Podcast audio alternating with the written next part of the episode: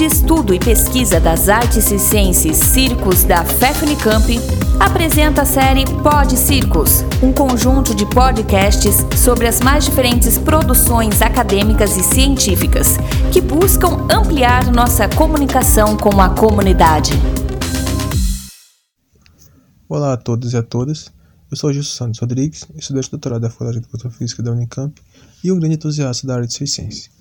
Nesta oportunidade, eu vou apresentar o artigo Circo Coragem, o jogo com estratégia de ensino das atividades circenses, que foi uma pesquisa derivada da minha iniciação científica, vinculada ao CNPq, órgão do governo federal de financiamento da pesquisa. O artigo foi publicado na revista Nuances, Estudos sobre Educação, que é uma revista da Unesp. O artigo também contou com a coautoria da professora doutora Elaine Prodóximo, professora da Unicamp, e da professora doutora Teresa Antonion Barragan, recentemente professora da UENG, de Minas Gerais. Sobre o artigo, ele se insere dentro de um conjunto de estudos que declaram e defendem o circo no contexto escolar, em especial nas aulas de educação física. Ademais, partimos de uma premissa de que os jogos e as brincadeiras são uma importante estratégia de ensino nesse contexto escolar.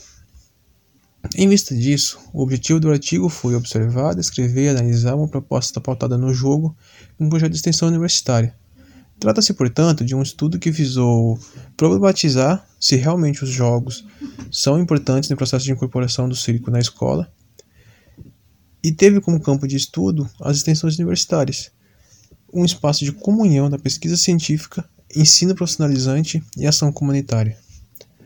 Do ponto de vista da sua metodologia, o artigo que nós fizemos foi um, observações de um projeto de extensão, um projeto Atividades Assistência para Crianças de 6 a 12 anos, que tem como proposta de ensino uma metodologia pautada nos jogos e brincadeiras. Em linhas gerais, nós fizemos quatro meses de observação e quatro entrevistas, três com monitores do projeto e um com coordenador. Vale ressaltar também que a pesquisa foi aprovada pelo Comitê de Ética em Pesquisa, que é uma entidade responsável por avaliar e acompanhar os aspectos éticos nas pesquisas realizadas com seres humanos. Na análise de dados, nós confrontamos as informações da, das entrevistas com as observações e com a literatura científica, num processo que a gente chama de, de triangulação de dados.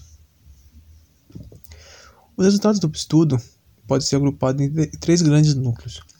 Em primeiro lugar, nós reafirmamos, a partir da psicologia histórico-cultural de Vygotsky, a importância da atividade de jogo para o desenvolvimento e aprendizagem das crianças.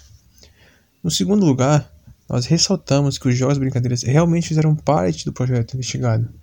Então nós observamos que saberes técnicos de circo foram ensinados por meio de jogos e saberes conceituais, históricos, artísticos e ético-morais também foram ensinados por meio de brincadeiras. Um terceiro resultado é que a proposta de atividades circenses por meio de jogos foi muito bem recebida pelas crianças.